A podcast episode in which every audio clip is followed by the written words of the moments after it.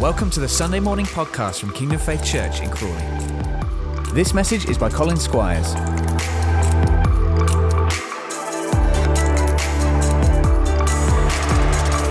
I'm excited. It was just amazing. Band, thank you guys for just releasing Michelle, leading the first time this morning. Just, I never need to come up here again, do I? Just you guys. Over to you. Amazing. Thank you, Jesus. Wow. So, whew, I, don't, I don't know where to start. God has been so speaking about this, this worship, about coming before Him, what He wants to do in our hearts, not just so that we have a nice time of worship, but because it's part of His kingdom purposes, His kingdom coming on earth as it is in heaven. Amen? Amen.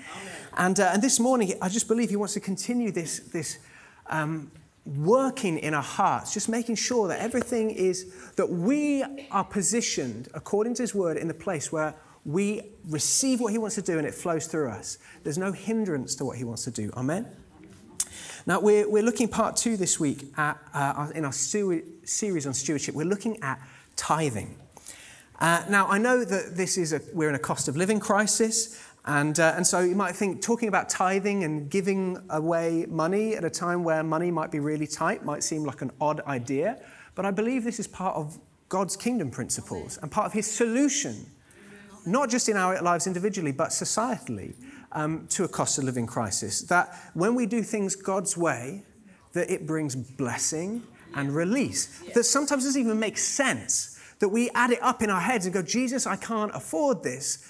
But what Jesus said when it comes to finance, remember we talked about last week, was what is impossible for man is possible for God. And so this is part of it, but there's also something very practical here in tithing and giving to church, for God's work, to the poor, that we are meeting the need of society. We're meeting the need of one another when we're in lack. Because uh, if one lacks, we all lack. And if one's in plenty, we're all in plenty. Amen? So this is, this is a real practical thing. But more than anything to do with money this morning, God wants to speak to our hearts and about our hearts. Uh, we want to live God's way so that we can say the words of Jesus, therefore I tell you, do not worry about your life, what you will eat or drink, or about your body or what you will wear, because we trust in Him. Tithing is about fundamentally putting our trust in God. Now, as Brits, I appreciate we don't always find it very easy talking about money, or at least our own. We find it easy talking about other people's sometimes, but uh, not our own, maybe. And I also appreciate there may be a reluctance from some to hear from me or from the church uh, about money and tithing. After all, the church, generally, not just this one, the church, big C, throughout history has not always had a brilliant track record with money and uh, that kind of thing. So if we, we look back to the 1500s, Pope Leo X um, issued this, this, wanting to rebuild St. Peter's Basilica, said, um, we're going to really push the sale of indulgences in the Catholic Church, which was basically a slip of paper, which fundamentally was a, uh, your sins are forgiven if you pay enough money or your time in purgatory could be shortened if you pay enough money. I'm simplifying slightly, but not in the Bible. And if anyone's going, oh, can I have one? We don't do that. We don't, that's not how it works. Um, and then more recently, we, we read about, sadly, scandals with, with churches or maybe TV evangelists that have manipulated people into giving their money for their own gain. We heard last week about how the Apostle Paul wrote to Timothy specifically about this issue um, in Ephesus and said, These teachers who do this who uh, treat godliness as a means to their own financial gain is completely not okay. So, from the very early church throughout history, even to today, there's not, there have been individuals who have twisted and corrupted God's word to manipulate people into giving for their own yeah. ends. And I obviously have to recognize the potential conflict of interest here in that our tithes go to this church, and as an employee of this church, I am paid in part by those tithes.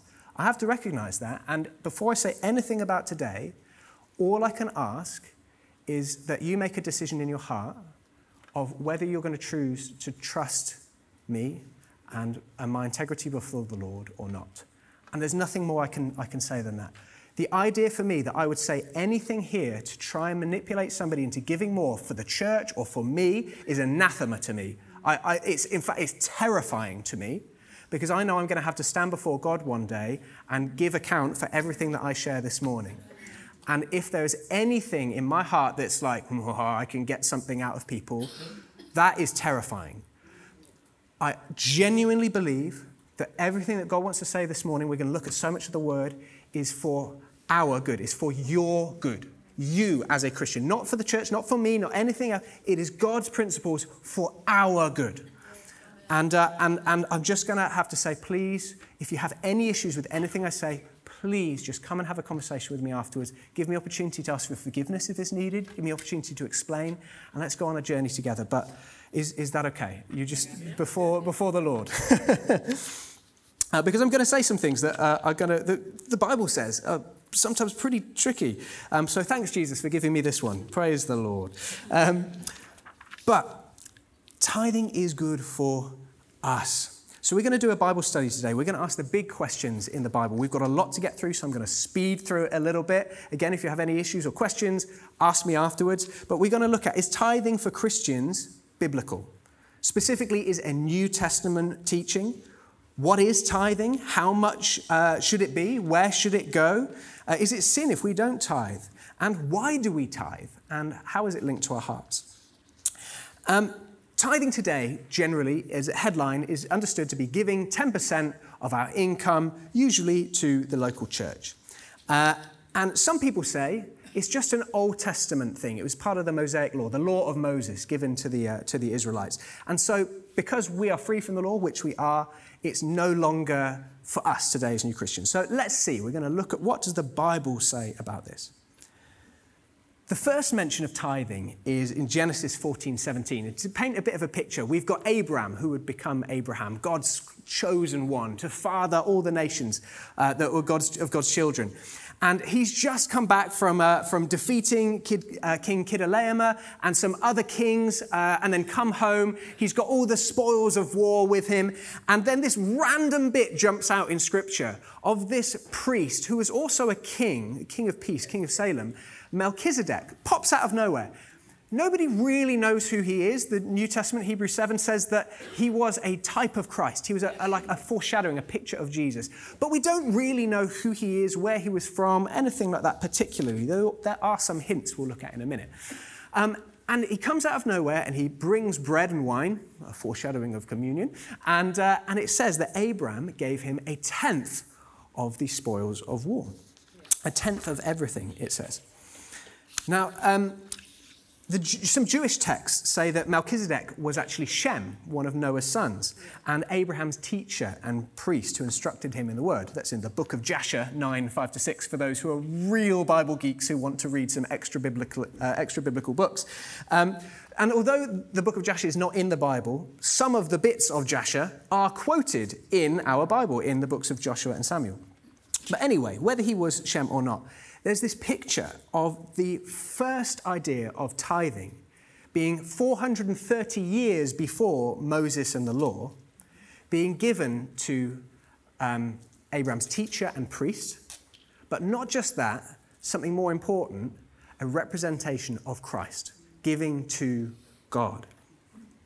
Uh, I also think this is fascinating. It says in the Bible that Jesus is uh, of the order of Melchizedek. And Melchizedek was a king and priest. Levites believed, oh, oh, the Jewish people believed only Levites can be priests and only non Levites can be kings. And Melchizedek was both king and priest. And Jesus is, of course, both king and priest. Really cool, right? Anyway, complete aside. Let's carry on. Um, so, the next place we read, or another place we read about tithing in the Old Testament, is in the book of Proverbs, uh, chapter 3, verse 9. It says, Honor the Lord with your wealth and the first fruits of all of your crops. Now, the book of Proverbs is also not the law, it is a book of wisdom.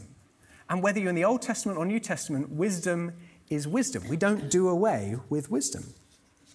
And of course, tithing is also in the law of Moses. And we are not under the law of Moses, that, that uh, Jesus has freed us from the law.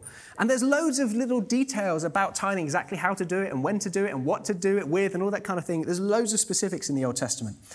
But what I want to ask is what does our freedom afford us? Does it mean that our freedom points our hearts towards less or to more? Timothy Keller, the great Bible teacher who sadly passed away last month, said this There have been times when people have come to me as their pastor and asked about tithing, or giving away tenth, a tenth of their annual income. They noticed that in the Old Testament there are many clear commands that believers should give away 10%. But in the New Testament, specific quantitative requirements for giving are less prominent. They often ask me, You don't think that now in the New Testament believers are absolutely required to give away 10%, do you? I shake my head, no, and they give a sigh of relief.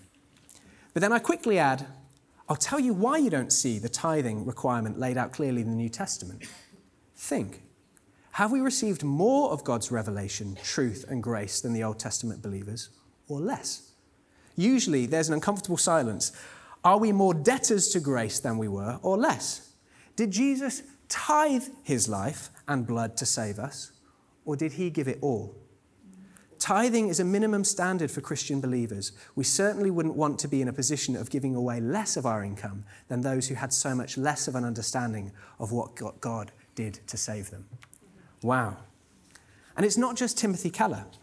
Historically, the early church fathers, like Clement and Irenaeus, uh, encouraged the, the church to exceed the Old Testament tithe because Jesus had freed them from the law. Does being free mean we don't have to give? Or that now we can give out of relationship and thanksgiving instead of legal compulsion. What does that freedom afford us? Let's look at uh, where does the tithe go and what is it for?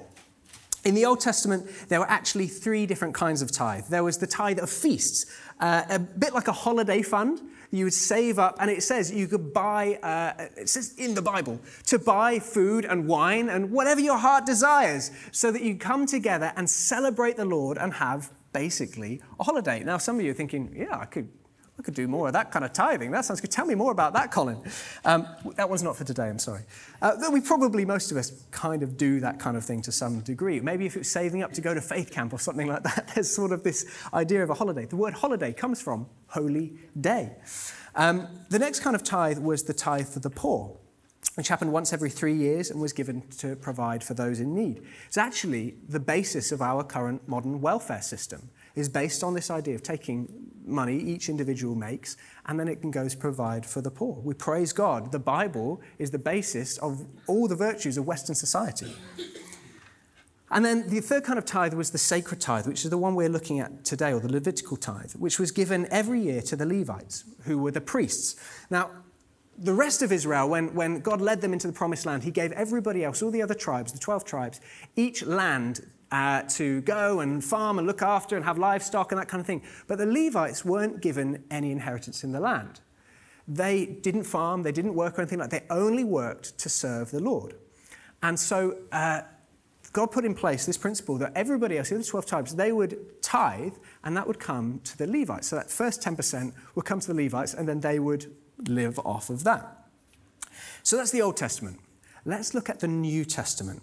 In 1 Corinthians, the Apostle Paul refers back to this practice of supporting the priests. When writing to the believers in Corinth, he says this Do you not know that those who are employed in the temple service get their food from the temple, and those who serve at the altar share in the sacrificial offerings? In the same way, the Lord commanded that those who proclaim the gospel should get their living by the gospel. He makes this clear statement that this is a practice we should continue today. Uh, if we look at the rest of the context of this, of this verse, if you've got your Bibles, we're going to open to uh, 1 Corinthians chapter 9. Uh, for the sake of time, I'm just going to pick out a few verses. I'm going to skip an odd verse here and there, but please do read it through to get the, the full picture that's going on. Now, again, a bit of context. Paul's being criticized by some people saying you shouldn't be given any money or supported or anything like that. And, and he gives this explanation of, of what's been going on. And he says, uh, from verse 2 Are you not the result of my work in the Lord? Even though I may not be an apostle to others, I'm not an apostle in that church over there or that church, but to you, I'm your apostle. Verse 4 Don't we have the right to food and drink, to support? Verse 6 Or is it only I and Barnabas who lack the right to not work for a living? So these other apostles, they were being supported, but not just them, also their wives and even their families were being supported by churches. But Paul and Barnabas weren't being by this church in Corinth. Verse 7 Who serves as a soldier at his own expense? Who plants a vineyard and does not eat its grapes?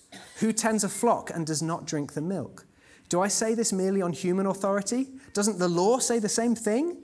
For it is written in the law of Moses do not muzzle an ox while it is treading out the grain. Is it about oxen that God is concerned? Surely he says this for us, doesn't he? Yes, this was written for us. Because whoever ploughs and threshes should be able to do so in the hope of sharing in the harvest. If we have sown spiritual seed among you, is it too much if we reap a material harvest from you? If others have this right of support from you, shouldn't we have it all the more? So, Paul's taken all of these verses up to this point to make this really clear point. This is the right thing to be doing. You should be. Now, you might be thinking, like, oh, there's that conflict of interest again. this could potentially be um, received as manipulative, couldn't it? saying you should. Look, the Bible says it, and it's right, and God says it, and it's, it's here and it's there. We should definitely, in the, the, the, the ox thing, you should be giving me some money, right? We might, if we were hearing that, might think that about Paul. But he then changes the emphasis here. In these next verses, he goes on to, to just really clearly make this point. He says, But we did not use this right. On the contrary, we put up with anything rather than hinder the gospel of God. He didn't receive, he didn't take their offering. Don't you know that those who serve in the temple get their food from the temple? We read this just now. And that those who serve at the altar share in what was offered at the altar? In the same way, the Lord has commanded those who preach the gospel should receive their living from the gospel. But I have not used any of these rights. I am not writing this in the hope that you will do such things for me for I would rather die than allow anyone to deprive me of this boast. He is saying, even though he's taken 14 verses to, to, to explain, this is right, this is what God says we should do. But just in case you don't do it because you're worried that I'm saying this out of manipulation, I'm not going to have it anyway. He's, he's, I would rather die than you think that that is the case, so I'm not going to have it. And, and I, I hope it comes across my heart today. I truly do that this is my prayer in that same way that you would be able to capture okay, this is God's good will and purpose for me. This is not a we need your money or anything like that at all. It is just let's look at the word and live in the goodness of God's way of living. Amen. Now, the idea of supporting those who teach is, uh, is echoed in Galatians 6 6. It says, The one who receives instruction in the word should share all good things with their instructor. Now, contextually, this is actually talking about fellowship, not money, but there's a good principle there. And again, in 1 Timothy 5 17 and 18, the elders who direct the affairs of the church well are worthy of double honor. Now, the context here is about material possessions, providing for widows and orphans and things like that. Not double honor means you should bow twice as deeply to the elders who are overseeing the church when they walk past. It's talking about material possessions. By the way, this is not anyone like angling after a raise of 100% or anything like that. But especially those whose work is preaching and teaching. For scripture says, Do not muzzle an ox. Here's that same reference do not muzzle an ox while it is treading out the grain, and the worker deserves his wages. So, this is what the tithe is for biblically, this and, and providing for the, for, uh, for the poor, as we'll see shortly. But ultimately, who does the tithe go to? Is it the church? Was it the priests? No, it's to God. So, yes, tithes were used to support the Levite priests or, or the priests in the New Testament uh, and those who were serving the gospel, but they didn't actually go to the priests or to the apostles. They went to God. In Numbers 18:21, the Lord said, I have given to the Levites every tithe that, that the people of Israel present to me. This is a, in payment for their service in taking care of the tent of my presence. So the Lord says, No, the tithes are mine. I have ordained that the Levites should collect them, and I have given them to them. But our tithes don't go to the church, they don't go to the priests. They didn't in the Old Testament, they don't need, they go to God. It was God who then gave the tithes to the priests. In his epistle to the Philippians, um, verses chapter 4, 18, Paul lets them know he's received their gift, but he calls it a sacrifice to God. Yeah. Now, um, there were times that Paul worked as a tent maker so that he wouldn't need any, any money given to him. There were other times uh, when he was in prison and he needed that kind of support. But he clearly showed throughout the epistles that his dependence was always upon God and not on any person supporting him. Um, it's also important to understand at the time the culture of the time. There was this idea of patron client relationship. So, a patron would be the person you'd go to and you'd say, I need this loan, or I need help, or this thing's going on. I just need someone to come along and say, I can't afford it myself. And the patron would give you a loan or they'd help you out, and in return, you would owe them. Uh, favor or service. It's actually where we get a lot of the, the ideas of, of um, grace and faith, of pistis and, and um, charis, are from this kind of relationship. It's sort of like uh, when Don Corleone in The Godfather says, Someday, and that day may never come, I will call upon you to do a service for me. But until that day, accept this gift on my daughter's wedding day. It's my best Marlon Brando, I'm sorry. He's saying there are strings attached to gifts. Now, this wasn't necessarily a bad thing. You might want your strings attached to say, I am now, to this, this patron has given me this amazing gift. Of course, I want to be part of his family. I want to owe him this. We are now knitted together, we're joined.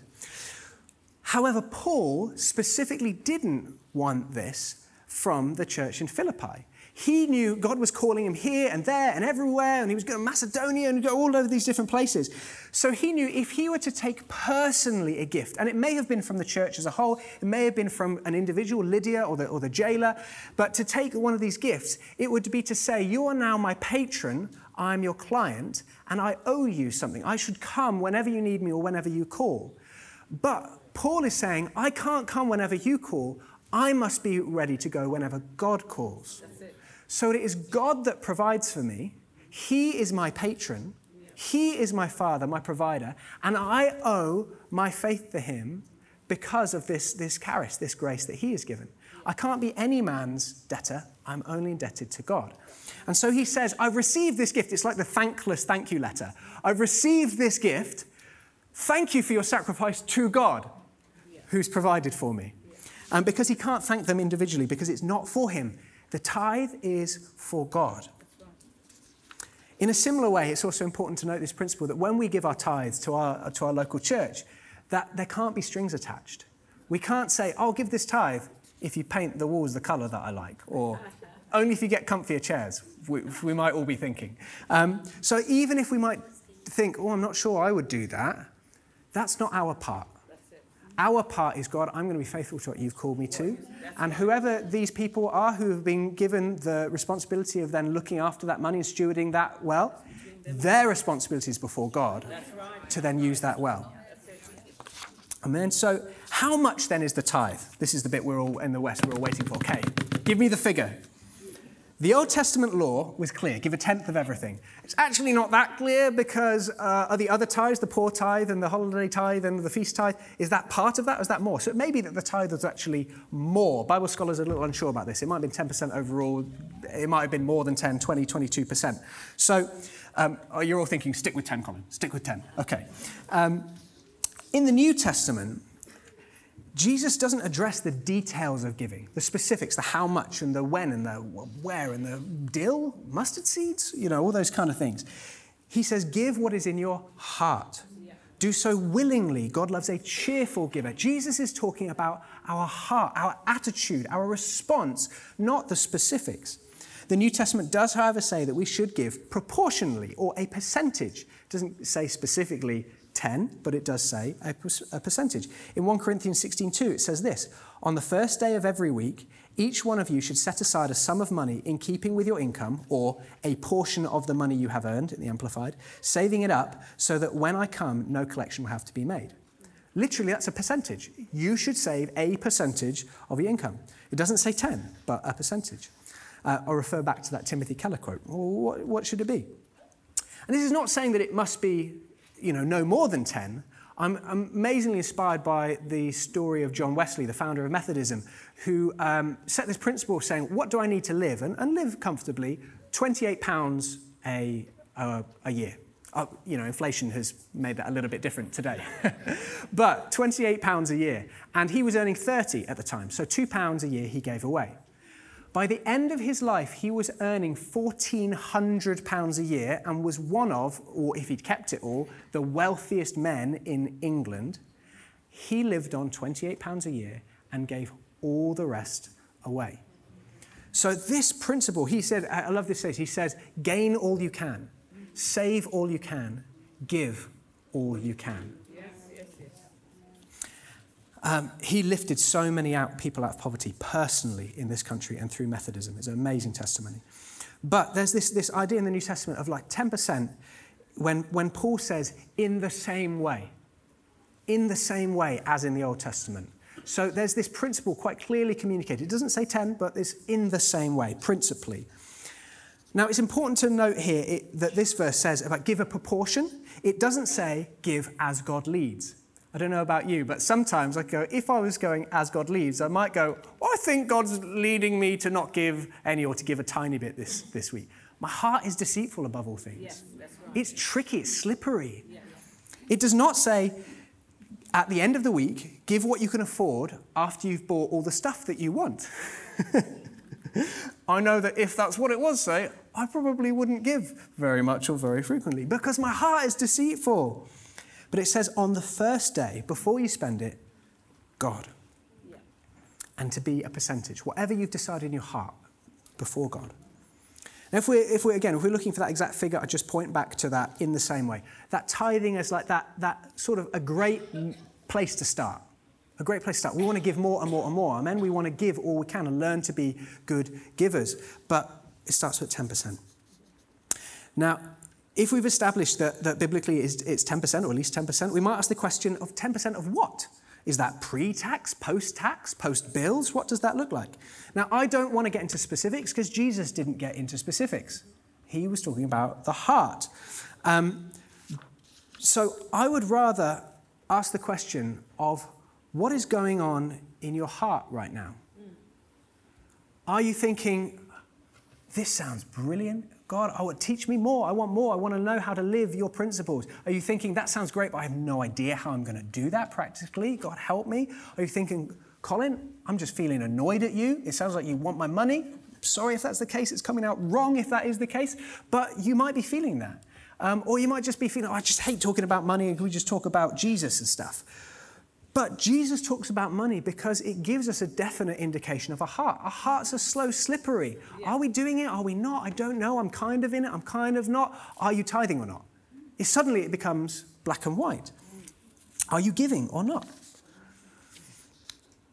Now, the reason it's a heart, because this, there's this principle of, of just trusting in God.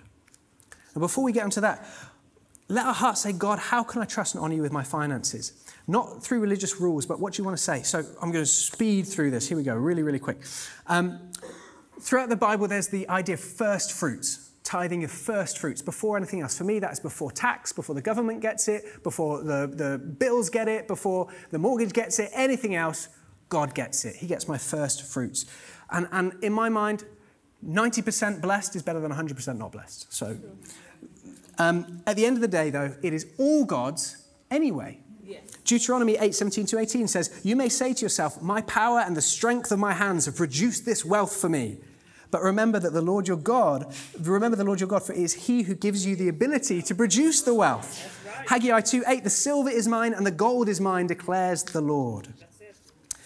Now, whatever our hearts are doing, they should be responding something should be going off in our heart right now. Either something of hope, and this is exciting, or, hmm, I don't like this very much. If either of those, that's good because it's just giving God space to do something in our hearts. I want to ask this question. I just felt the Holy Spirit prompt me to ask this question. Do you feel peripheral in the church? Do you have thoughts of my heart is gone cold or growing cold, or my heart's not really in it? I want to ask you this question, and again, please hear my heart. This is, I've said this for your good. Are you tithing? Because Jesus said, Where your treasure is, there your heart will be also.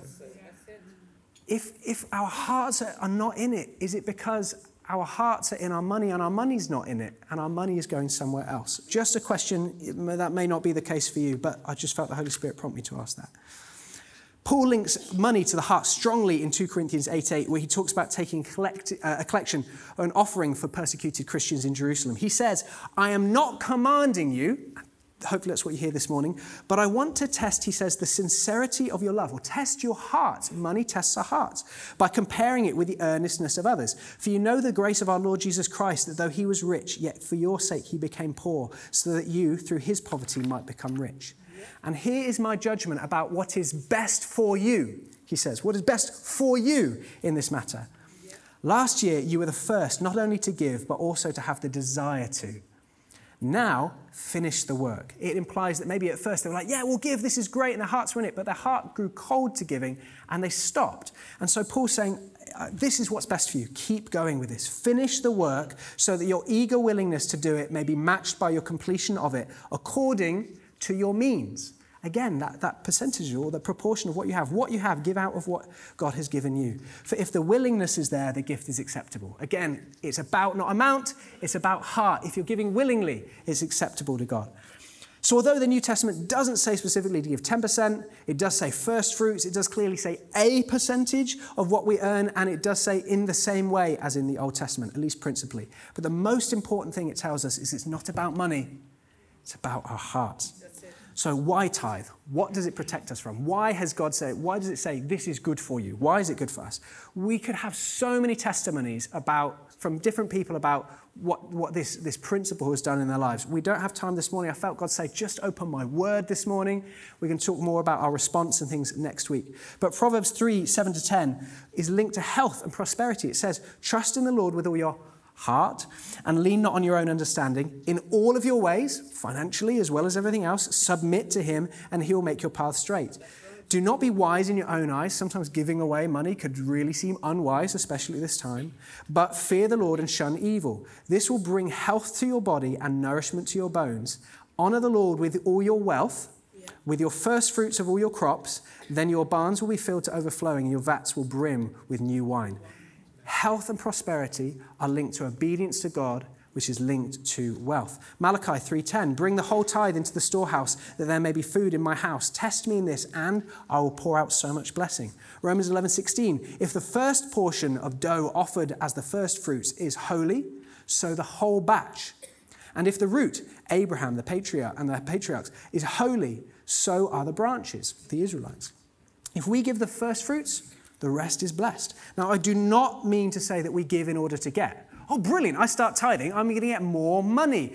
That's prosperity gospel. That's about more stuff for me. That might happen because God is good and He does lavish His blessing upon us. But this is not about that. This is about saving our hearts from that, from a desire for more and more and more, and saying, God, you take my desires, you take my heart so that I'll live for you and not just for more stuff if we put ourselves in a tricky situation, sorry, we do put ourselves in a tricky situation when we want God's blessing, but we don't want to receive it the way that He ordains. Yeah. Tithing helps keep our hearts in God and not in the world. Jesus said, Where your treasure is, there your heart will be also. 1 John 2 15 to 16. Do not love the world or the things in the world, money and stuff. It, if anyone loves the world, the love of the Father is not in him.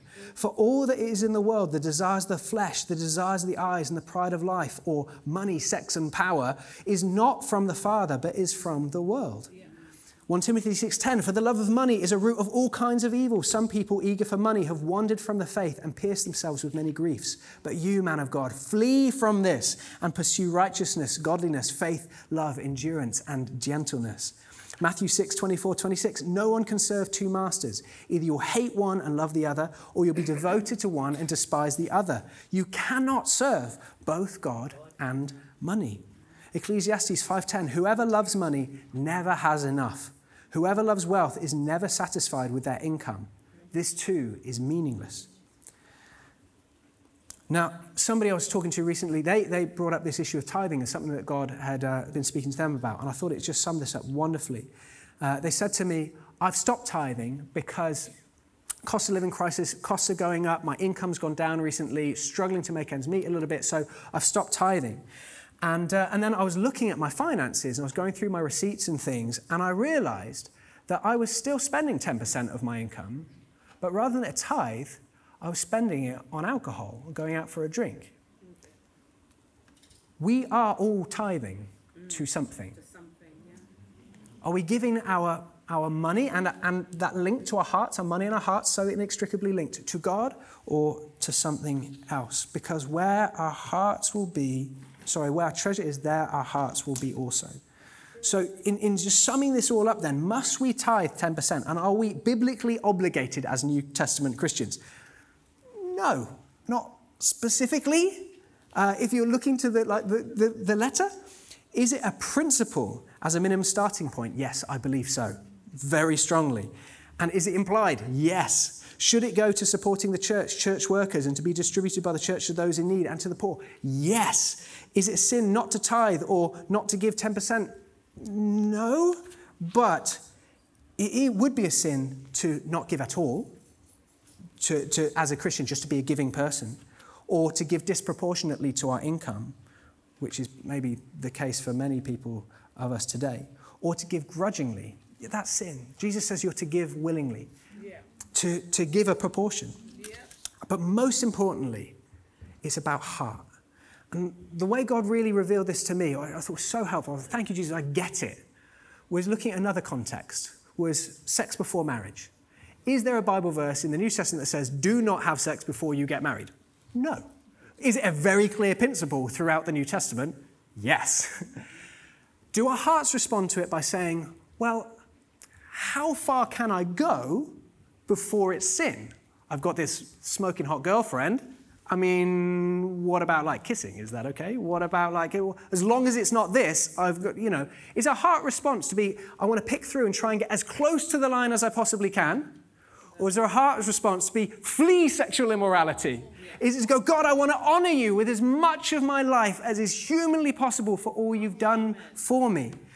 So when we look at these principles through the New Testament, is there a line that says in the New Testament, thou shalt give 10% of all your income pre-tax after you've done, you know, like, no.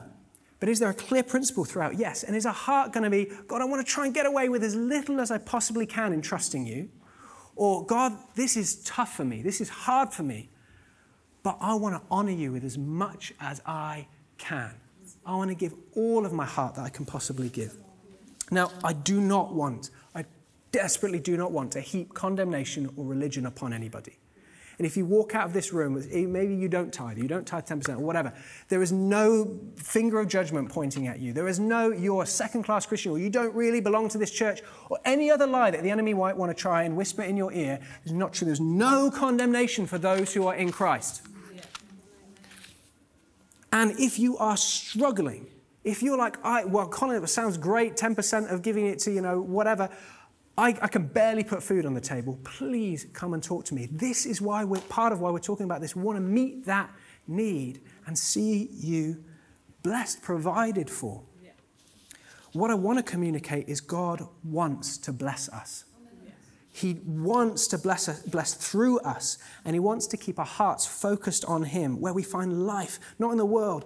So, spiritual disciplines like fasting, prayer, um, worship, or tithing and giving may seem on the surface costly and difficult and hard, but the fruit that they yield brings blessing, makarios, life, and satisfaction, and fulfillment, freedom from anxiety, trust, if things aren't going well for you, if your heart is cold, if there's frequent illness, you've got money problems, uh, if there's a lack of trust in God, if there's broken relationships within the church, we might not link this with money.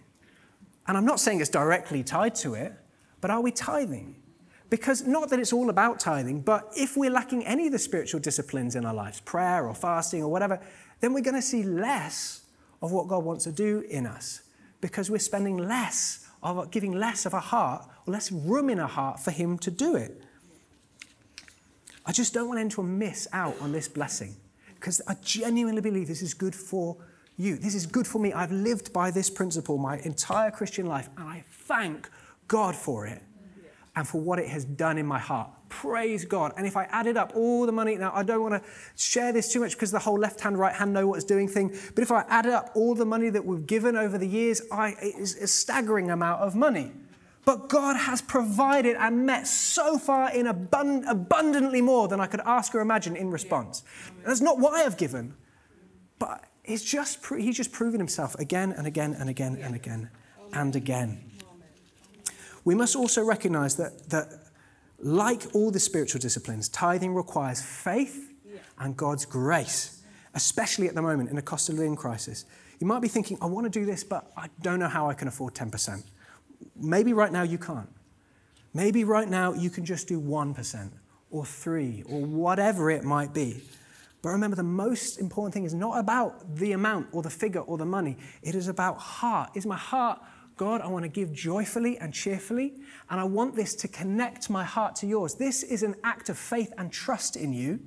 That as I sow this, I trust you that I don't need to worry about what I'm going to wear or what I eat or drink because my Father will provide. Tithing is at its core about trusting God.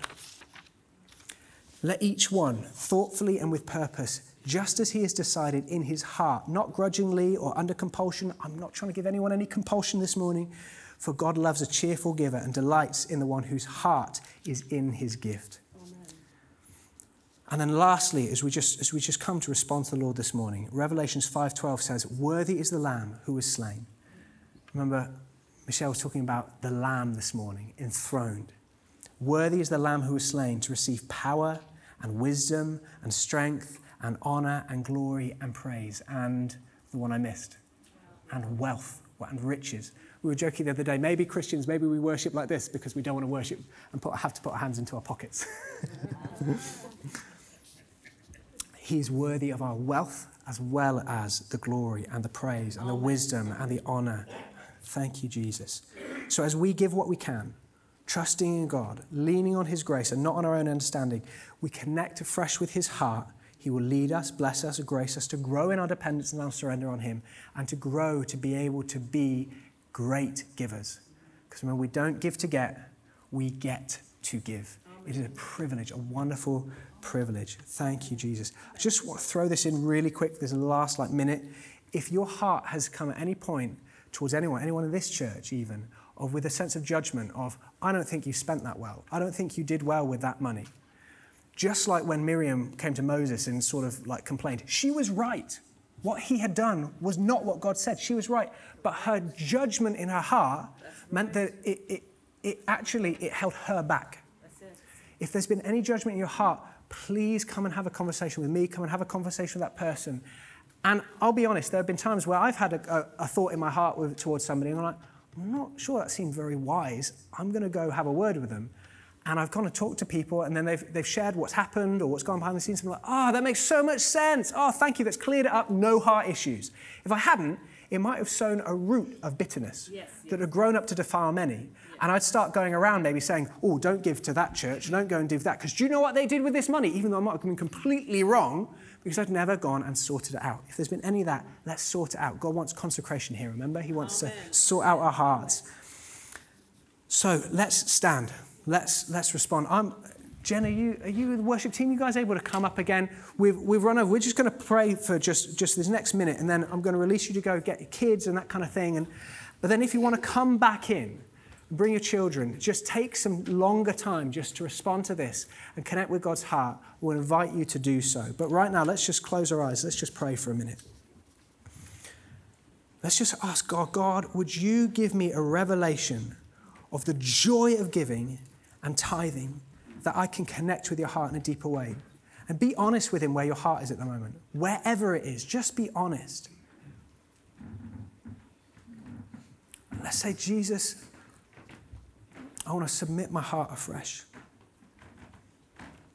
If, it, if you just think, I, in earthly standards, it's going to be impossible for me to start doing that from tomorrow, God, would you lead me and guide me so that I can take step by step into this good promises that you have for me, this way of life, this spiritual discipline? God, would you most importantly take hold of my heart afresh? Jesus, I don't want to just yield all the other aspects of my life, but have this one held back. Jesus, I surrender. Jesus, I choose to forgive anyone I've held, in, I've held judgment against and looked from afar and the way that what they've done with their money, whether it's in church or another believer or anything like that, and I've stood in judgment. Father, please forgive me and help me to reconcile. Help me go have a conversation when I need to. Jesus, help me to start today, to not put off till tomorrow or the next day or live in the land of good intentions, but to live this in some way, to start putting in practice if it's not already. God, if I'm someone who already tithes and already do that, show me what you want to do greater, how to grow in this gift of giving, to excel in this grace of giving. Thank you, Jesus, that Lord, never will I tithe or give or give an offering or anything like that as a transaction but Jesus to do so in faith and out of relationship and worship to you. Jesus, every time we do, we thank you that we're just saying, Jesus, it's all yours anyway. Thank you that you've graced me to produce it. Thank you, you've blessed me with it. That every time it would point us to thanksgiving to you. Thank you, Jesus.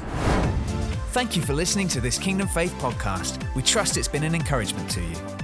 For more information and resources from Kingdom Faith and our other audio and video podcasts, please visit www.kingdomfaith.com.